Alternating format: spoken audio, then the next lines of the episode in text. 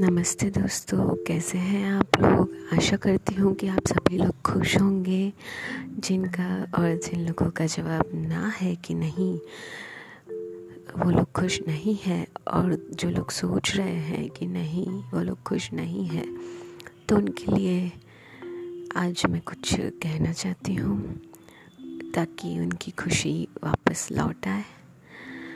सोच एक ऐसा शब्द है और एक ऐसा ज़रिया है जिससे हम अपने विचारों को निरंतर करते हैं। जैसे कि दिमाग में सोच और विचार निरंतर चल, चलते रहते हैं। दिमाग कभी खाली नहीं रहता। कभी हम वर्तमान या भविष्य की समस्याओं पर विचार करते हैं। और कभी हम बीती हुई घटना पर सोचते हैं कि अगर ऐसा होता तो क्या रहता। कुछ नहीं होता तो कल्पनाएँ करते रहते हैं, पर कुछ न कुछ सोचते अवश्य है। भले ही वो हमें खुशी दे या फिर हमें दुख दे, हमारे विचार ये एक निरंतर प्रक्रिया है, जो कई बार हमें नकारात्मक सोच की ओर ले जाते हैं।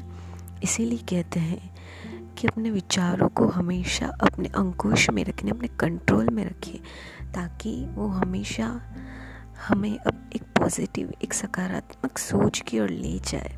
अगर हम पर हमारे विचारों का कंट्रोल होगा, अंकुश होगा तो वो हमें नकारात्मक और सकारात्मक दोनों ओर ले जा सकते हैं।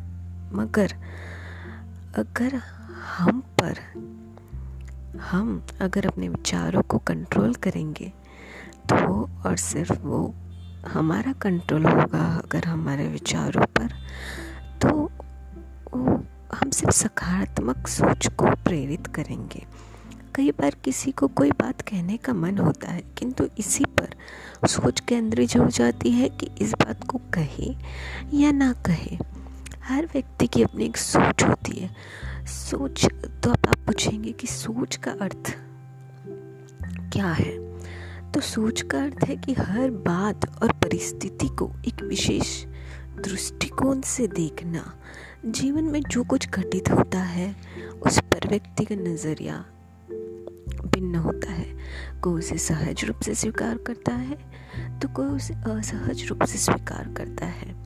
और ये सभी चीज़ें, ये सभी चीज़ें हमारे नज़रिए पर डिपेंड करती है। ये सभी चीज़ें हमारे नज़रिए पर, नज़रिए की वजह से होता है। देखिए, सभी लोगों को भगवान ने अलग अलग बनाया है, उनको अलग रूप दिए हैं, अलग हाइट वेट दिया है।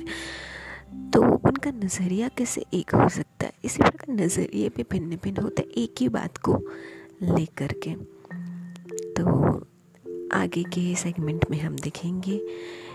नज़रिए के बारे में कि नज़रिए किस तरह से हर व्यक्ति का नज़रिया दूसरे हर दूसरे व्यक्ति से भिन्न होता है।